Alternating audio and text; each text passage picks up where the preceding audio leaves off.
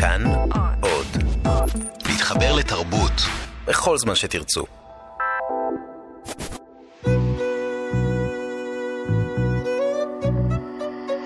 ליסה פרץ משוחחת.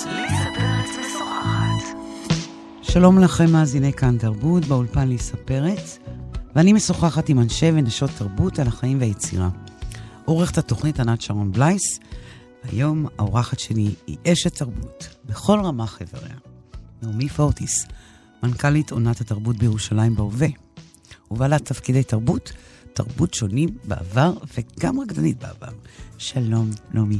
היי, ליסה. מה שלומך? מצוין, תודה. מה שלומך? אז בואי תסבירי לי, תסבירי לי ולמאזינים שלנו, מה, מהי עונת התרבות?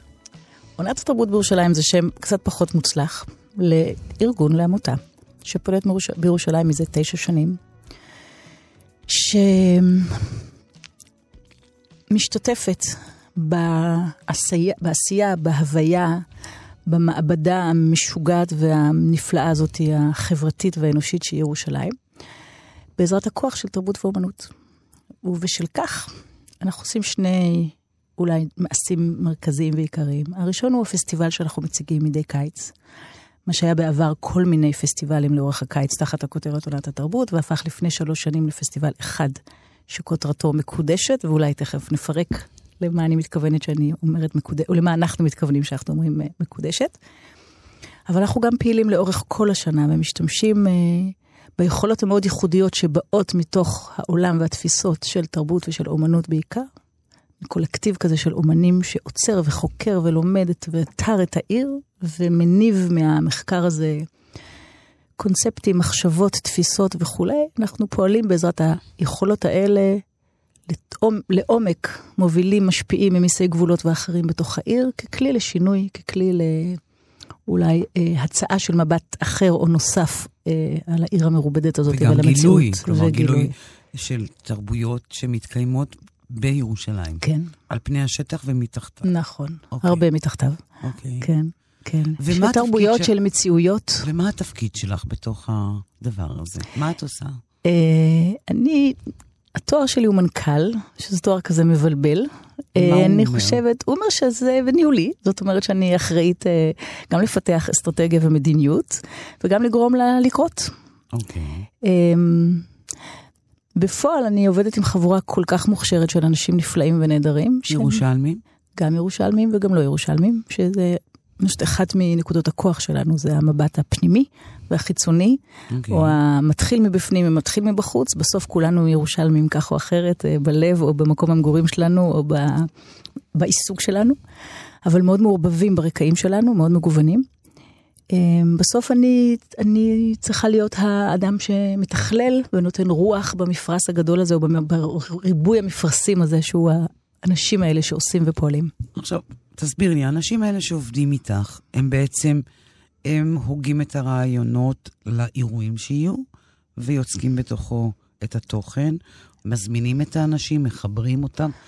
הם מה- גם וגם וגם וגם וגם. אנחנו קבוצה של אנשים שחלקם אומנים, חלקם ממש חוקרים, או גשושים אנחנו קוראים להם, אנשים שמגששים או, תרים את העיר ובודקים אותה לרוחבה, לאורכה, באלכסוניה, בספירלות שלה, אה, ב, כמו שאת אומרת, במציאות הנראית והלא נראית. חלקם אנשי תקשורת, מילים, שפה. אה, חלקם, חלקם אנשי הפקה מבריקים.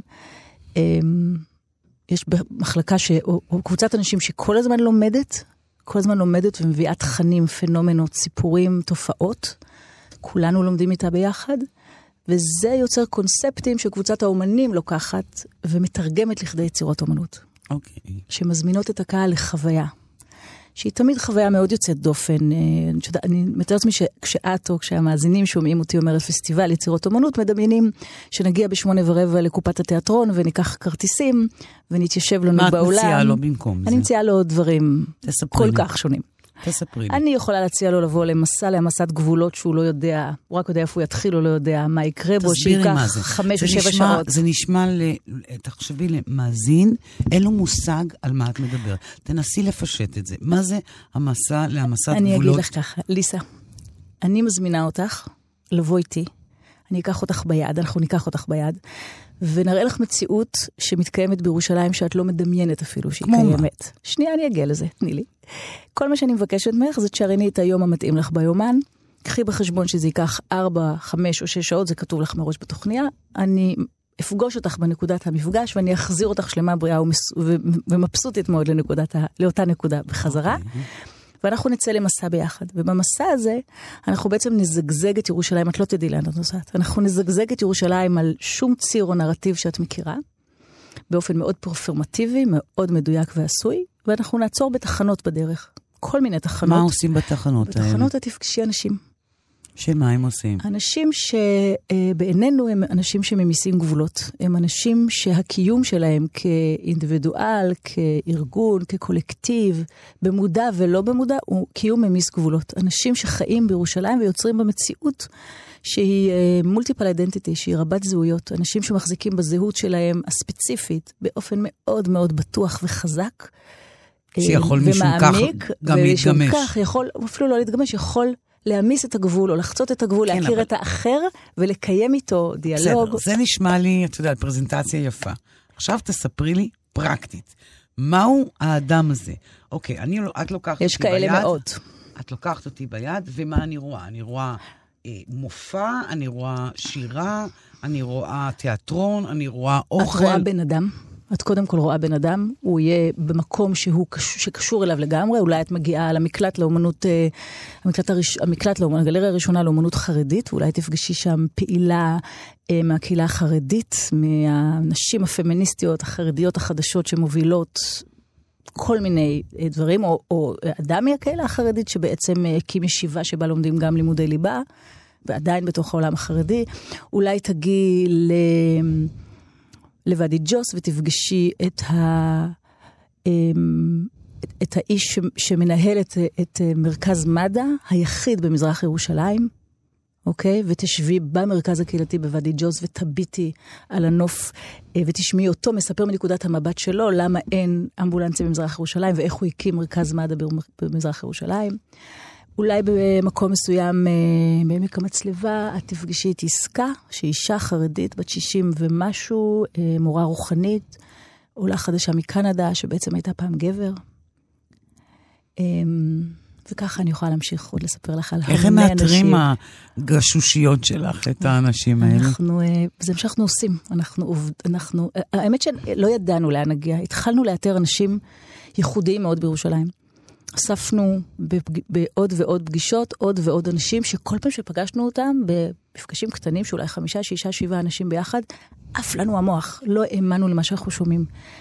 Uh, את רואה בן אדם, את בטוחה שהוא נכנס לחדר, שאת יודעת עליו הכל. למי הוא מצביע, למי הוא מתפלל, איך הוא מדבר אל אשתו, uh, מה הוא אוכל, מה הוא אוהב ומה הוא לא אוהב.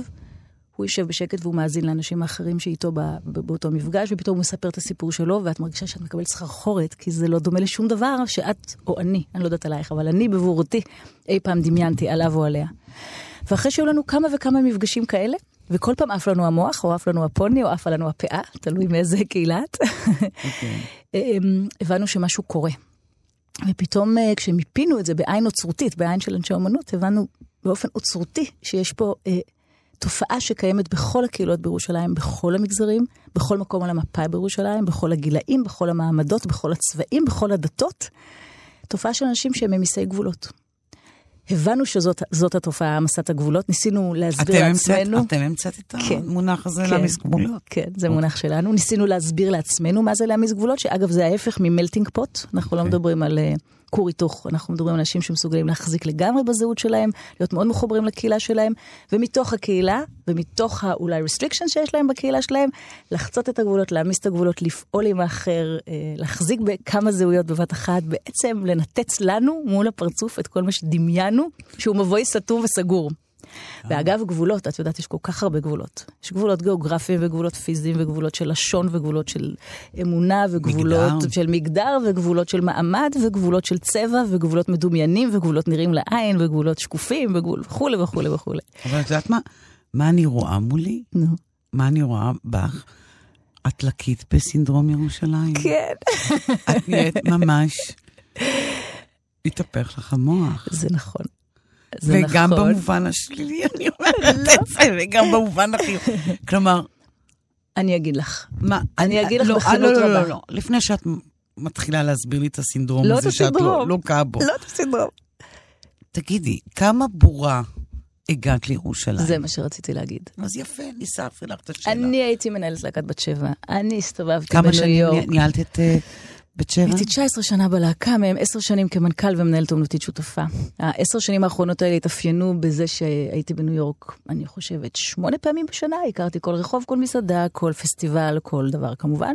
היית בכל ביור. העולם? הייתי לעשות- בכל העולם, הסתובבתי, הייתי באמת ברומו של עולם, ותפסתי את עצמי אדם ליברלי, פתוח, אה, יודע דבר או שניים, אה, קשוב, אה, צלול מבט, מסוגל להישיר מבט לכל דבר, משכיל, חף מדעות קדומות, אה, וכולי וכולי, כך תפסתי את עצמי.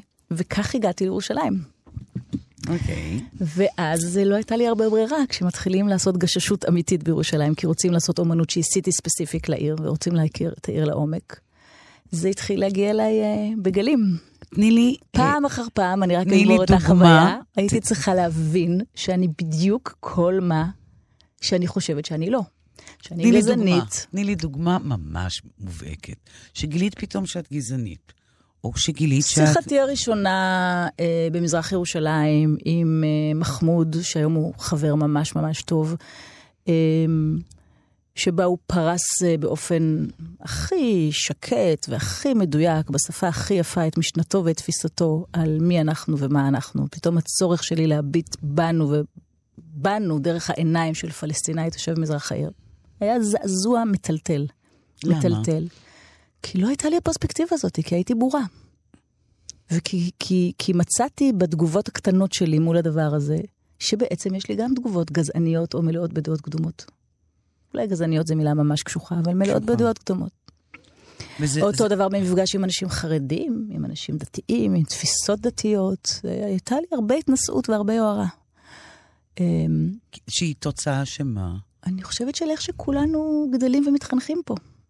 אבל את חושבת שאנחנו- ספציפית, את יודעת, את באה מרקע, אה, באת מבת שבע, היית רקדנית בעברך נכון. הרחוק. את בת מושב. בית יצחק, בית יצחק. כן. כלומר, מלח הארץ לגמרי. בבקשה. ממשפחה מאוד פתוחה וליברלית, את יודעת, מרקע גרמני. אני- כן, בלי קורבנויות ובלי דרמות. ומה זה עושה לך, הדבר הזה שאת מכירה בבורותך שלך? קודם כל, אני ממש מאושרת אה, שתפסתי את זה, ושאני יכולה לעבור תהליך של חינוך מחדש של עצמי. אה, זה יוצר לי לפעמים זרויות מאנשים שהם חברים טובים, או עצבים גדולים עליהם, זה אפילו יכול לקרוא לי איתך. שאומרת לך, רגע, תקשיבי, את לא מבינה, את לא מבינה, תני לי לדבר, את תקועה בדעות שלך, אני רוצה לספר לך דברים שאני למדתי. אה, אז איתך ועם הרבה אנשים שכמוך, ושכמותך. כמובן, בני משפחה וכולי. זה עושה לי מה שאת קוראת סינדרום, אבל הסינדרום הוא לא סינדרום ירושלים, הוא סינדרום בני אדם. אוקיי. אה, וזה בעיקר עושה לי אה, drive ממש ממש גדול לשתף עוד ועוד אנשים בדרכים כאלה ואחרות, בידע הזה, או ב, ב, ב, בתפיסה הזאת שאתה יכול לתפוס את עצמך רגע ולהביט בהכל מחדש. בעין רעננה. להסתכל בעצמך, במציאות, בסביבה שלך, באחר שלך, בעין רעננה. נוסף לכל הזהויות שלך, היית גם תל אביבית. נכון, המון המון ברור, המון המון לגמרי. שנים. תל אביב לגמרי. לגמרי. כן. כלומר, זאת הייתה העיר שלך לגמרי. המון המון שנים. והזהות הזאת כתל אביבית, כלומר, היא גם זהות שבילט-אין יש בה איזה מין תחושה של עליונות תרבותית. לגמרי. אבסורד כמובן, אבל כן. היום כשאת בסינדרום, כן. זה נראה לך אבסורד, אבל זו תחושה כמעט. כמעט מולדת של נכון. אנשים שחיים הולך- בתל אביב. גם הולכת ונבנית ככה וגדלה נכון, ותופחת. גם לאנשים שבאים מבחוץ. נכון, עוד יותר אפילו. כן. ומה את מגלה לפני תשע שנים, איזה מין עיר מבחינת תרבות? תמפי לי את התרבות של, של ירושלים לפני ת- תשע שנים? כן. לא, שזה לא מה שזה עכשיו. לפני תשע שנים היה, היו שתי מגמות נורא נורא ברורות בעיניים שלי. האחת, יוצרים שבחרו לפעול בירושלים, שזה בניגוד לכל טרנד, בניגוד לכל אה, אופציה, פוטנציאל, יכולת כלכלית, תמיכה, כמות קהל, אה, תפיסת התקשורת אותם, כאילו זה, זה against all odds, הם בחרו לפעול בירושלים, כנראה מתוך דחף מאוד פנימי של שינוי חברתי, או של ההשראה האדירה שהעיר הזאת על המרובדות שלה והמגוון שלה מביאה להם. זה אבל היה- זה זה היה פלח. טרנד אחד, והאנשים האלה עשו דברים מאוד מאוד ייחודיים. הם בדרך כלל נשארו ברמת, הגיעו עד הפקה ולא הגיעו לא לתקשורת, לא לשיווק, לא לחיות, ולצ... לחיות לאורך זמן ולראות, לפגוש הרבה קהל, אבל התוצרים שלהם היו מאוד מאוד ייחודיים ומאוד מפתיעים. את יכולה לתת לי דוגמאות? כן, את יכולה, את יודעת, היום כבר אה, מדברים ב, ב, הרבה על אנסמבל כעת, על אה, להקת מחול מודרני של גברים אה, אורתודוקסים, שזה היה shocking לראות, אה, אם זה דברים שקרו בזירה הבינתחומית, אם זה קבוצת זיק, אם זה וכולי וכולי. היה, היה את ה... הייתה, היה את הנתיב הזה. אין מיינסטרים, יש alternative מדהים. אם okay, זה אוקיי, דברים okay. בתחום המוזיקה האלטרנטיבית. ומה היה הנתיב וה, השני? וה... אה, אמרתי שהיו שני נתיבים? שניים. אה. לפ... לפני תשע שנים היו שני דברים. היה את, את אלה שבאמת באו לירושלים לעשות בה דברים. נכון, ויצרו אה, יצירה מאוד מיוחדת וייחודית. ואני מניחה שהיו דברים מתוך ירושלים גם כן. כן, ייחודית כמו שהעיר ייחודית, והייתה אווירה, קצת אווירה של דיכאון, או של מרמור, או של מבוי סתום, או של אנדרדוגס. תסכול. תסכול מאוד גדול, מובחן וברור. העיר הייתה תחת הרבה שנים של אינתיפאדות ושל פיגועים ושל אה, הידרדרות כלכלית והידרדרות דמוגרפית, והייתה חסרת תקווה ואופק. אמ, וגם המסביב, גם אני חושבת הירושלמים עצמם תפסו את עצמם כאלה, וגם המסביב תפס אותם כאלה. אני חושבת שהעשור האחרון התאפיין בשינוי ובתנופה מאוד מאוד גדולה. שהתוצר, כלומר, מה הסיבות של התנופה הזאת? מה, מה אפשר את זה? אני חושבת שכהונתו של ניר ברקת, שהביאה איזו תפיסה חדשה ואיזה אור ואיזו חשיבה אסטרטגית ודגש על תרבות. אני חושבת שהרבה כוחות של החברה האזרחית הירושלמית שהתארגנו ביחד אה, אה, ליצור פנומנות של חברה אזרחית בירושלים. אני חושבת כניסה של כוח כמונו שבא בכוח די גדול לתוך העיר.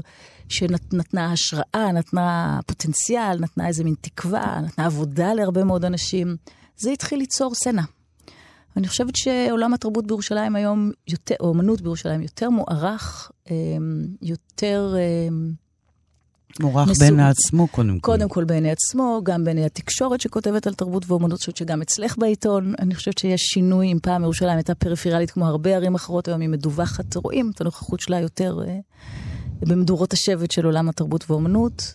אני חושבת שיש אנשים שבוחרים אה, לבוא, לעבוד או לעשות בירושלים, כי מבינים שיש בה איזה מעיין של יצירה באמת אלטרנטיבית, מאוד מאוד מעניינת וחדשנית. אוקיי. Okay. אני רוצה שתצייני אחד מהאירועים שעשיתם במהלך התשע שנים. אוקיי. Okay. שבאמת הצלחת להביא אנשים מחוץ לספירה הירושלמית, שאת יודעת באמצעות החוויה שהענקת להם, ששינית להם את התודעה. תני לי אירוע שניים כאלה. הו-הו, לבחור מבין הרבה ילדים. כן, תמיד צריך לבחור בין ילדים. כן. תראי, את, את רוצה לשמוע דווקא על מה שינה את התודעה של אנשים שאינם ירושלמים? כי יש גם שינויים בחברה הירושלמית. לא מעניין אותי הירושלמית. אני רוצה, כי את יודעת, להם אולי, אני לא יודעת אם קל להשתנות, אבל הם, הם בתוך מקום של השתנות.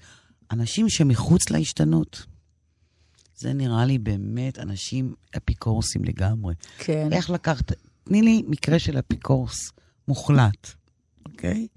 לא דתי, אלא ברור, תודעתי. ברור, ברור, ברור. שאירוע, בלתי מאמין. כן, כן. שאירוע שלך שינה אותו, שינה את המחשבה שלו על ירושלים, או על תרבות בירושלים, או על האחר. כן, אין ספק שהמובהק שבמובהקים זה אותו מסע למסעת גבולות שדיברתי עליו, שעברו אותו כבר אלפי אנשים, שיש מכורים שבהם.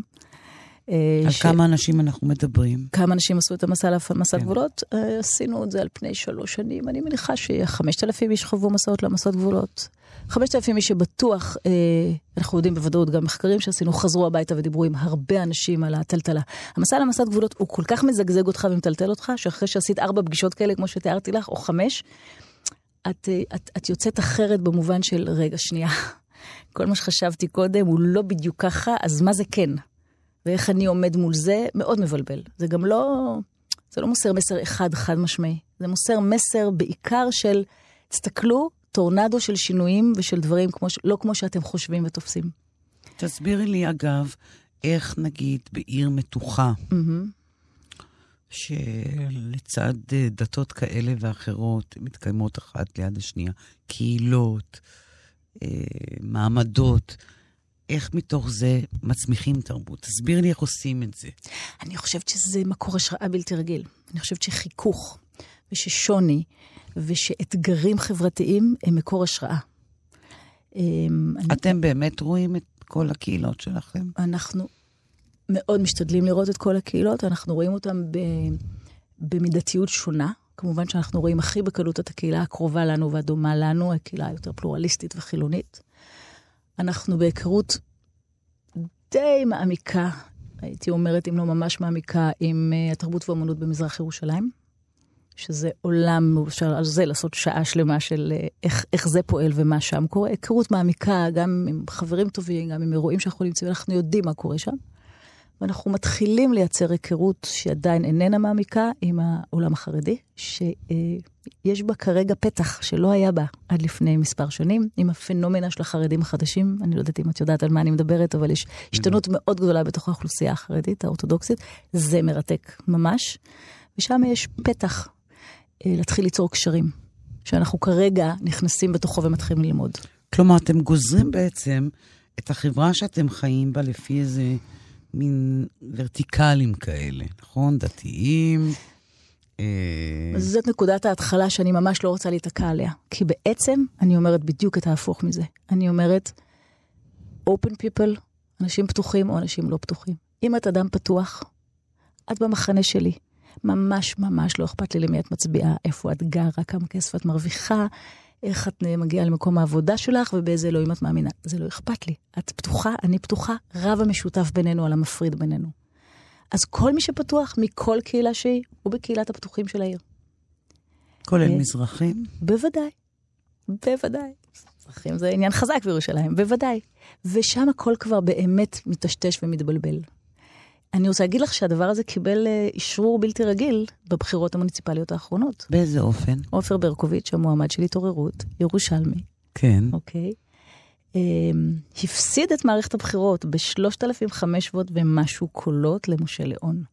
זה בעצם ניצחון מאוד גדול למחנה הפלורליסטי, כי אצל עופר ברקוביץ', לעופר ברקוביץ' הצביעו אנשים מכל המגזרים.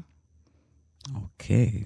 ואם היית רואה את מטה הבחירות שלו, אם היית רואה את החגיגה שהייתה ביום הבחירות וכולי, היית רואה אנשים כל כך מגוונים שהיית מקבל סחרחורת. והיית אומרת איך זה נדבק ואיך זה בדיוק קורה, ולמה החבר'ה החרדים האלה... והם מתארגנים סביב אבל רעיון אחד. סביב רעיון אחד של ירושלים, שהיא שייכת לכולם, ושרב המשותף על המפריד, ושצריכה להתקדם עם כל קהילותיה ביחד, ושהיא פתוחה, בירת האנשים הפתוחים. תספרי לי על הקשר עם מזרח ירושלים, הקשר ההולך ונבנה שלכם, של כל תראי, הפרויקט הזה.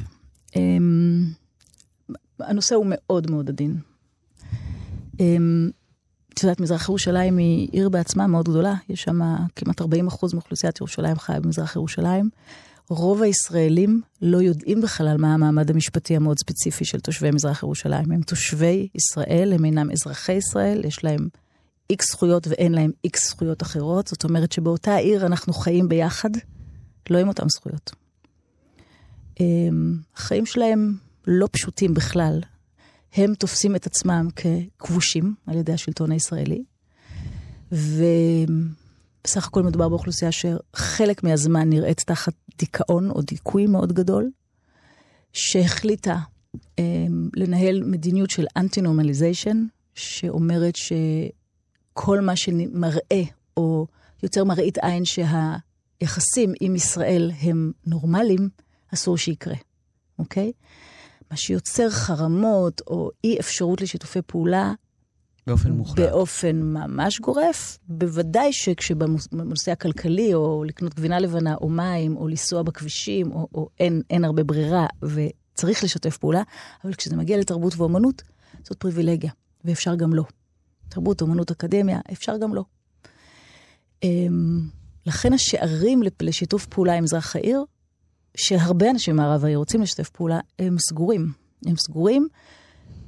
גם אם יש בודדים שאולי כן היו רוצים לשתף פעולה, כי הם אומנים והם רוצים את האומנות שלהם, את, את החופש שלהם וכולי, החברה היא מאוד לוחצת וביקורתית וקשה. וזאת גם, אה, אין להם כל כך מפלט. המעמד המשפטי שלהם גם לא מאפשר להם לזוז לשום מקום אחר. זאת אומרת, הם גם צריכים לשמור על מקומם בירושלים, גם הפיזי, גם הסטטוטורי וגם מבחינה חברתית, מבחינת החברה שבה הם חיים. אז uh, ברמת הקשרים האישיים, יצרנו הרבה מאוד קשרים אישיים, ויש לי הרבה מאוד חברים ממזרח העיר. שזה היה תהליך... אני מדברת uh, ברמת שיתוף פעולה. ברמת שיתוף פעולה, את יכולה לראות במקודשת מדי שנה פלסטינאים שעולים על במות או משתתפים בכאלה, בדרכים כאלה ואחרות. את יכולה לראות גם פלסטינאים שעובדים בקופות, בסדרנות, באירוח, במחלקת תקשורת וכולי. ואת יכולה גם לראות אה, את היעדר הרבה יותר פלסטינאים שהיו חולים או שהיינו רוצים שישתתפו במקודשת, והם לא יכולים לקחת את זה על עצמם. חלקם באופן גלוי יאמרו, אני לא מעוניין, אני לא מעוניין, אני לא מדבר איתכם, וחלקם יאמרו, אני מת להופיע ואני לא יכול להרשות לעצמי. כלומר, כל התוכן הפלסטיני בכלל לא קיים במקודשת. קיים מאוד. אין אלא? במקודשת התעלמות מהפלסטיני, מהפלסטינים אף פעם. אם הם נוכחים או לא נוכחים, אה, מקודשת לחלוטין. אה, אה, לא, את אומרת מערבת לי- ומספרת את הנרטיב הפלסטיני כל הזמן, הוא כלול בסיפור כן, כל הזמן. את, לא, את מספרת אותו, לא הם. חל, חלק מהדברים הם, כן. וכל המסעות למסע גבולות, ש... כל מסע למסע גבולות הגיע למזרח כן ירושלים. משתתפת. חלק כן, אמרתי, יש, זה כן. מגוון. ממשתתפים ועד אה, עד רוצים להשתתף ולא מרשים לעצמם, עד לא רוצים להשתתף בכלל. כלומר, יש שם נציגים בודדים. יש נציגים, נציגות שגדולה גם בקהל אגב, שזה אחד הדברים ה... דברת על אלה שלוקחים חלק באירועים. יש עצמם. נציגים, זה גם אה, מספרים שהולכים. כי הם אלה שצריכים לדבר נכון, את הכול, לא נכון. לא בשמם כמובן. נכון, בצורה. נכון. עדיף לדבר בשמם אם הם לא מוכנים לדבר בעצמם. אני... בעיניי, עדיף. אני חושבת הפוך. אוקיי, כן. אבל המספר הזה הולך וגדל. כן. לינה, תרקטינה, רוחתי על קנדה, דמרתינה. جننتينا خربت بيتنا يخرب بيتنا.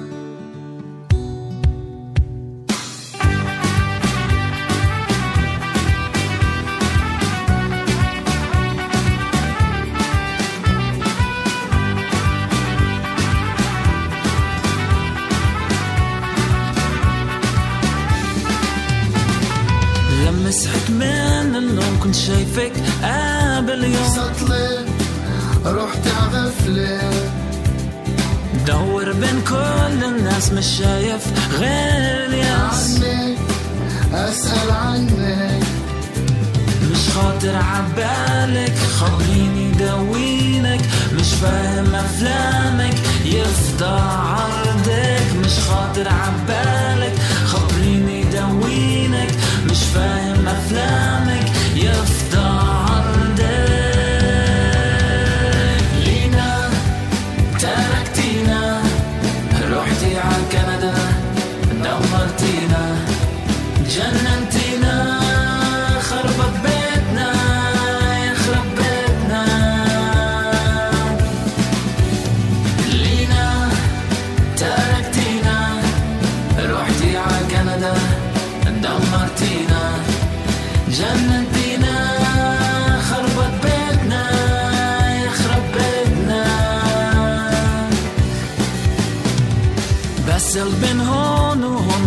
وهون نطت لك عالبلكون طلعة بلا نزلة. عرفت شو صار ما صار لحقتك عالمطر روحة بلا رجعة. مش خاطر عبالك خبريني داوينك مش فاهم أفلامك يفضى عرضك. مش خاطر عبالك خبريني داوينك مش فاهم أفلامك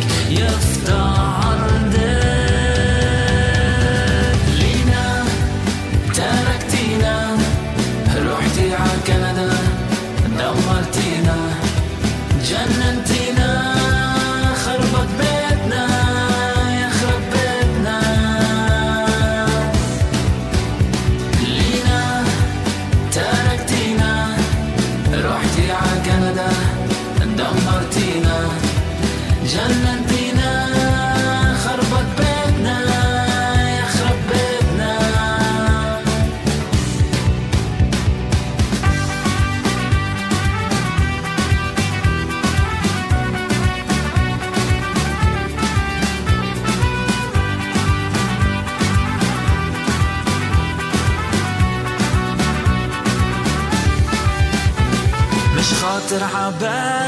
خبريني داوينك مش فاهم أفلامك يفضى عرضك مش خاطر عبالك. خبريني داوينك مش فاهم أفلامك يفضى عرضك.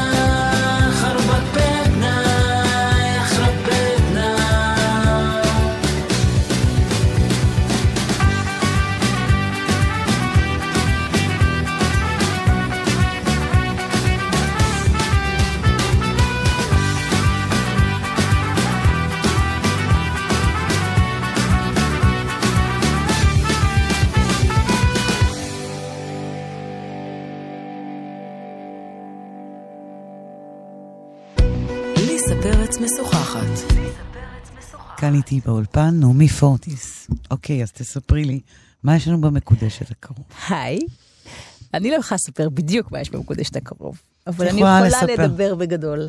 אני יכולה לדבר בגדול, שכל מה שמקודשת תציג הוא סיטי ספציפיק. הם אירועי תרבות ואמנות שהם יכולים להתקיים אך זה- ורק בירושלים. זה יותר לא- מדי כללי. זה לא כללי בכלל. לגמרי. אני רוצה... יהיו, אה, דברי איתי אירועים. עוד לא לא, יכולה לחשוף, עוד לא, אה? עוד לא יכולה לחשוף, עוד לא. אני יכולה להגיד שתהיה מוזיקה מגוונת ומדהימה, אני יכולה להגיד שיהיו מרחבים משותפים, אני יכולה להגיד שיהיו דברים שמשוטטים ומסיירים את העיר. אמ, אני יכולה להגיד שיהיו הפתעות. מי ה- מי המימון שלכם? מי עומד מאחוריכם? מאחורינו עומדת אה, קרן פילנטרופית שנקראת קרן, קרן צ'ארלס ולין שוסטרמן מארצות הברית. אה, עוד לא מעט קרנות פילנטרופיות ואנשים אה, מ- מישראל, מאוסטרליה, מארצות הברית, מאירופה. אה, יש לנו מימון מסוים מעיריית ירושלים ומימון מסוים ממינהל התרבות. אוקיי. מה שמוביל אותי לשאלה הבאה. עד כמה את יכולה להיות ביקורתית במה שאת עושה כלפי, אה, כלפי משרד התרבות או הממשלה, המדיניות? אמ, באופן מוחלט ומלא.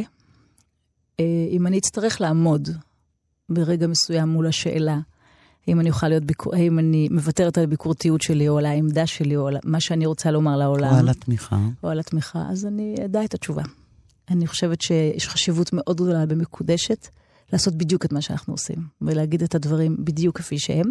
שימי לב, אנחנו לא מדברים מתוך עמדה לעומתית אף פעם. זאת אחת מההתנסויות שלנו, היא לא להתנסח מעמדה לעומתית. כן, אבל אני מניחה שאם יהיה חוק נאמנות בתרבות או חוק הלאום, אז יהיה מוזר אם אתם לא תתייחסו לזה בשום צורה, לא? אה, נכון, אני חושבת שאנחנו מתייחסים כל הזמן, שוב, לא, אני מדברת ספציפית. עזבי אותי כל הזמן, אוקיי. אני יודעת מה אתם עושים. אתם קדושים. לא, אנחנו לא, אנחנו מקודשים, זה הבדל. מה שאני מנסה להגיד, האם יש לכם את האפשרות לצאת אני חושבת באופן גלוי? שהחופש שלנו, חופש הביטוי שלנו, אה, חופש האומנות שלנו, החופש שלנו בלהביט על המציאות אה, ולהציע הצעות ומבט אליה, הוא הדבר הכי חשוב ומקודש לארגון שלנו לאורך כל הדרך, והוא ככה יישאר. העמדתם את זה במבחן? היו לנו מבחנים מול פילנטרופיה, היו לנו רגעים כאלה ואחרים, אה, שאלנו את עצמנו שאלות. מה היו הרגעים מול הפילנטרופיה? את יכולה לדבר על זה, את לא יכולה לדבר על זה. אוקיי, אני לא, לא מעוניינת לדבר על זה. אוקיי. אבל תראי, היו. אבל תראי. אבל היו, שזה אבל- כבר טוב. כן, תראי, זה, זה, זה כל כך, אה, זה כל כך טבעי ומובן מאליו שאני כל הזמן נמצאת במעמד כזה. מכיוון שאני 360 מעלות מוקפת בכל האג'נדות שהן, אוקיי? ומנסה בתוכם להגיד משהו שהוא צלול ונקי ובהיר, אין מצב שזה ימצא חן בעיני כולם כל הזמן, ולכן אני בשאלות. אמ, אגב, השאלות שאנחנו שואלים את עצמנו הן גם הן מול גופים מממנים, אבל הן גם מול קהילות וחברים אה, ואנשי אמונה. סתם למשל, ב-2000 ו... אולי 15, אני לא זוכרת, עשינו פסטיבל שעסק בהר הבית. אוקיי? הר הבית, לא צחוק.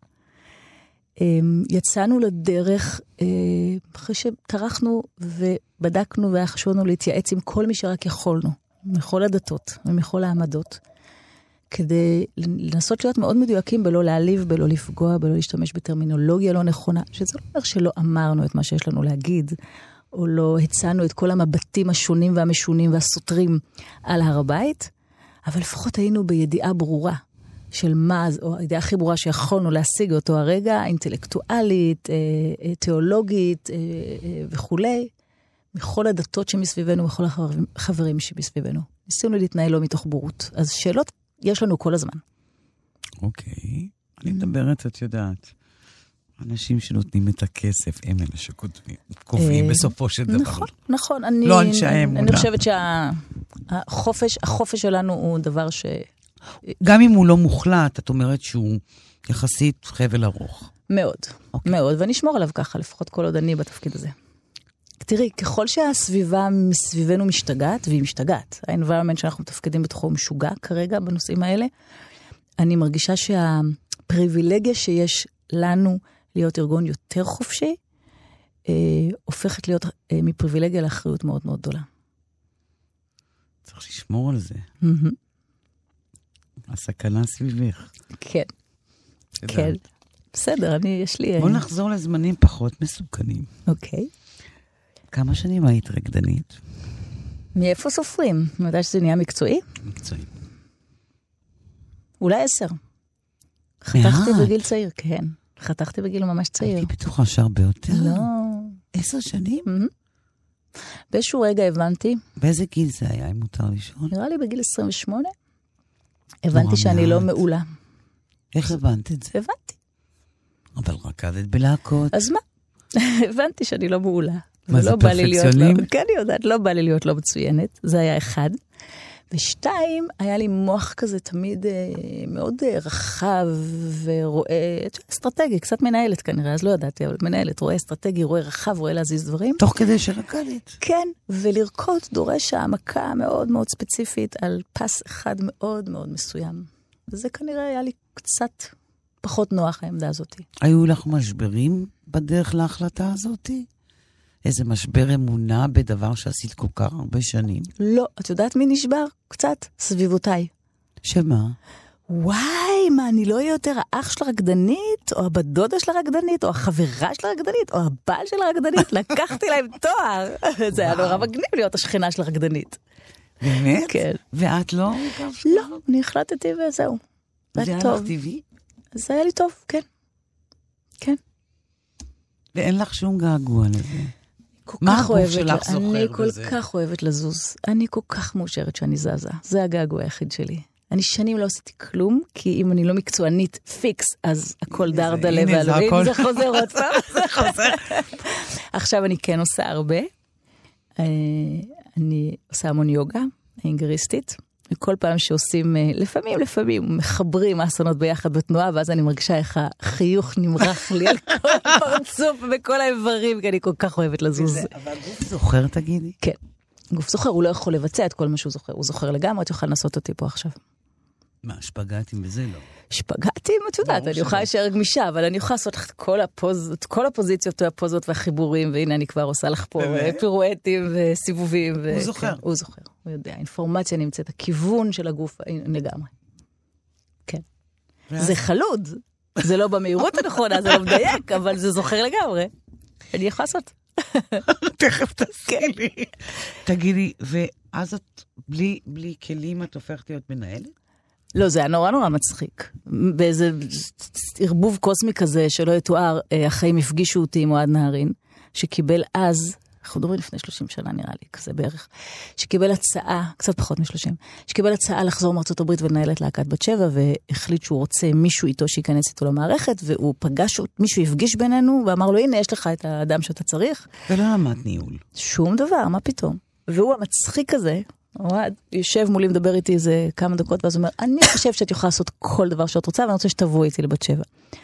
אמרתי, תגיד, אתה מטורף על כל השכל, כאילו, אני כזאת קטנה, לא עשיתי כלום בחיים שלי, בת שבע, מי בכלל ייתן לי להיכנס לנהל? מ-30. כן, אתה כאילו, אתה, מס... אתה גנוב. ולא הסכמתי, גם בשבילי בת שבע הייתה, זה כבר סיפור אחר, היה מין ארגון כזה שלא רציתי להתקרב אליו, הוא היה נראה לי מונסטר ענק, הייתי רקדנית פרינג', זה היה נראה לי ממש מפלצתון, או מפלצת. ואז הסכמתי לבוא איתו לשלושה חודשים לעזור לו לעשות משהו, ויצאתי אחרי 19 שנה.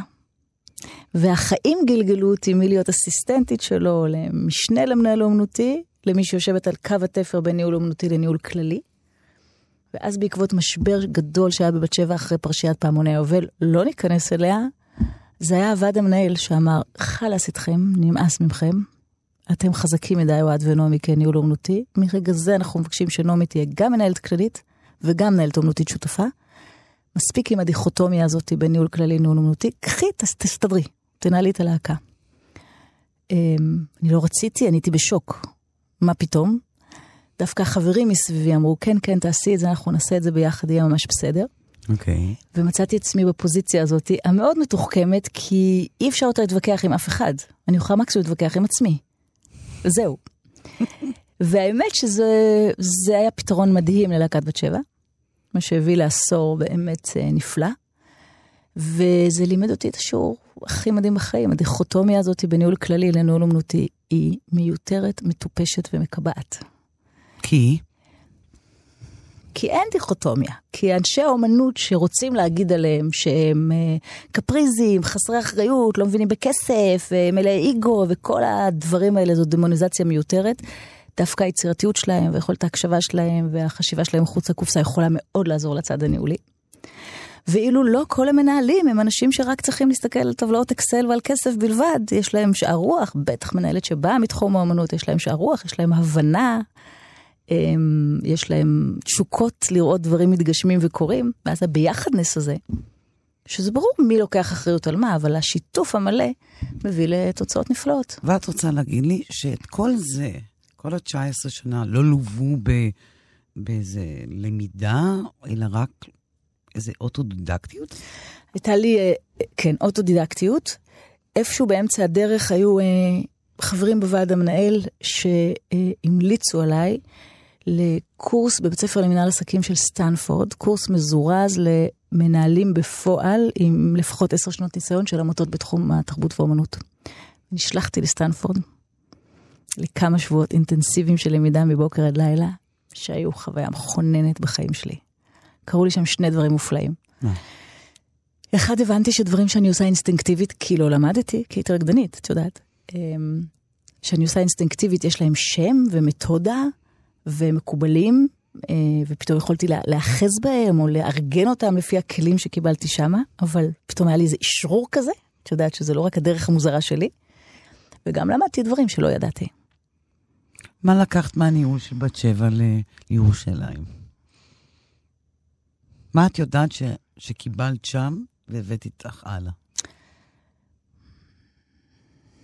קודם כל עבודת צוות, צוותיות. את יודעת, להקת מחול היא דבר מאוד צוותי.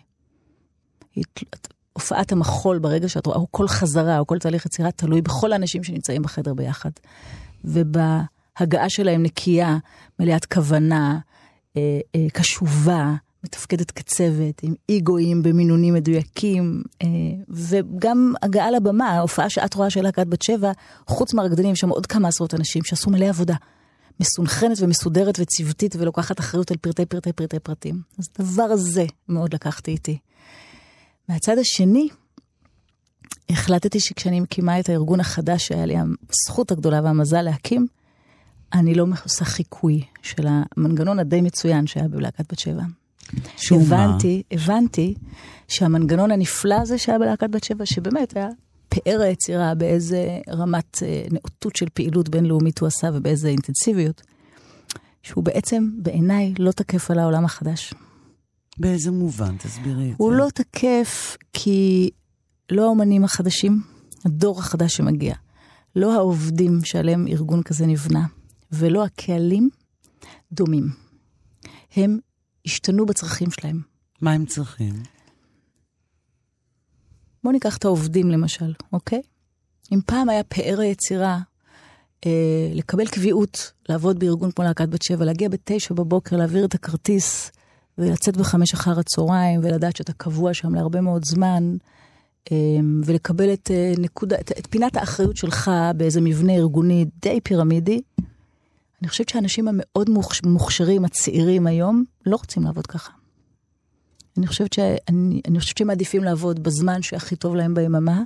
אולי הם יעשו פילאטיס בבוקר ויבואו ב-12, ואולי הם כותבים הכי טוב בחצות הלילה ועד שש בבוקר ואז ילכו לישון.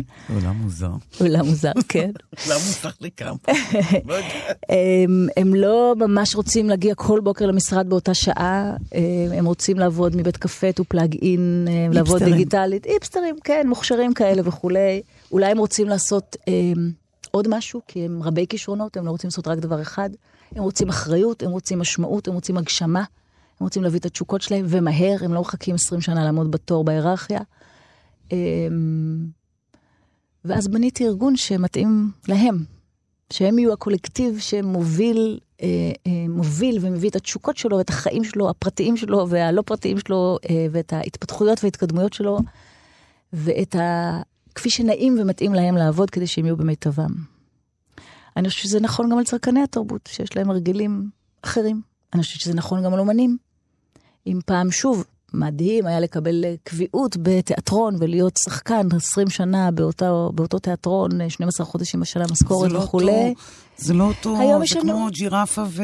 היום יש אומנים שיגידו, עזבי אותי לגמרי." בשקט, אני עושה פרויקט, נותן את הנשמה, ואחר כך אני הולך שלוש שנים, שלושה חודשים אני יושב על חוף הים ועושה מדיטציה בהודו. ולא רוצה לדעת מה אני אעשה בעוד אבל ארבע, אני חושבת שנים. שלהקת מחול, בכל זאת, זה, זה, כמו שאמרתי קודם, זה ג'ירפה וזה דג. זה שני דברים שונים לגמרי. אני מסכימה, אני לא אמרתי שצריך כך כמו שאני מנהלת לנהל להקת מחול. אני אומרת איך, איזה מסקנות לקחתי מהארגון המדהים הזה שנקרא להקת בת שבע, ואיך ניסיתי אה, תובנות של איך דברים צריכים להתנהל, להשית על הארגון החדש שבניתי. ושהוא פשוט מתנהל אחרת לגמרי. והוא בית ל, למוחות ולכישרונות ולתפיסות ולקצבי חיים ולמגוונות, מגוונות בכל סוגיה. אני חייבת לסיים אבל עם שאלה שכבר כל הזמן ההיכרות שלי היא מנקרת לי בראש. וזה בדיוק מתחבר לי פה לשיחה.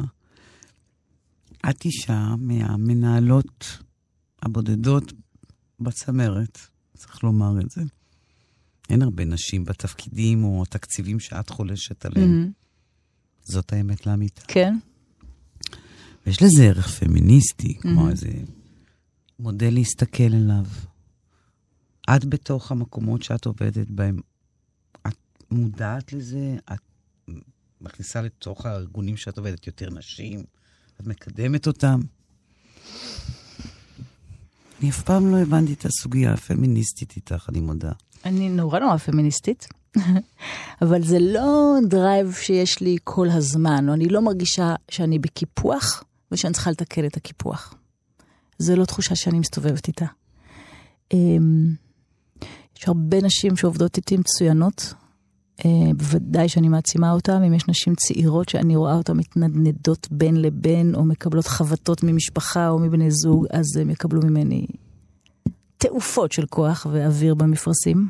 תעופות, גם הרול מודל שאני כפי שאני, וגם מה אני אגיד להם, או מה אני אאפשר להם, או מה אני אייעץ להם, אם יספרו לי. אני חושבת שהארגון שלנו הוא ארגון אה, שרובו בניהול נשי, מקודשת, היא בכלל אישה. אה, אין לי תודעת קיפוח שאני הולכת איתה כאישה. פה ושם אני יכולה לזכור רגעים ספציפיים במהלך הקריירה שלי, שעמדתי מול בורד של גברים ואמרתי, אלוהים אדירים, כאילו, מה? רק גברים יכולים לדבר ככה או להתנהג ככה, זה לא יקרה עם נשים. אבל זה לא משהו שהוא יום-יום אה, מכתיב לי. הבנתי. אבל עדיין בשבילי את רול מודל. וזה תודה. מה שחשוב. תודה. תודה רבה, נעמי פורטיס. תודה, ליסה. היה לי עד נעים. כאן, גם לי. ואני רק. מרגישה מה לא אמרתי. כל כך הרבה דברים עוד יש לי להגיד. אחרי, אוקיי. אחרי השיחה. עד כאן השיחה עם נעמי בלוך פורטיס, מנכ"לית עונת התרבות בירושלים. באולפן ליסה פרץ, עורכת התוכנית ענת שרון בלייס. אתם מוזמנים להאזין לתוכנית זאת ואחרות ביישומון כאן אודי. תודה לכם ולהתראות.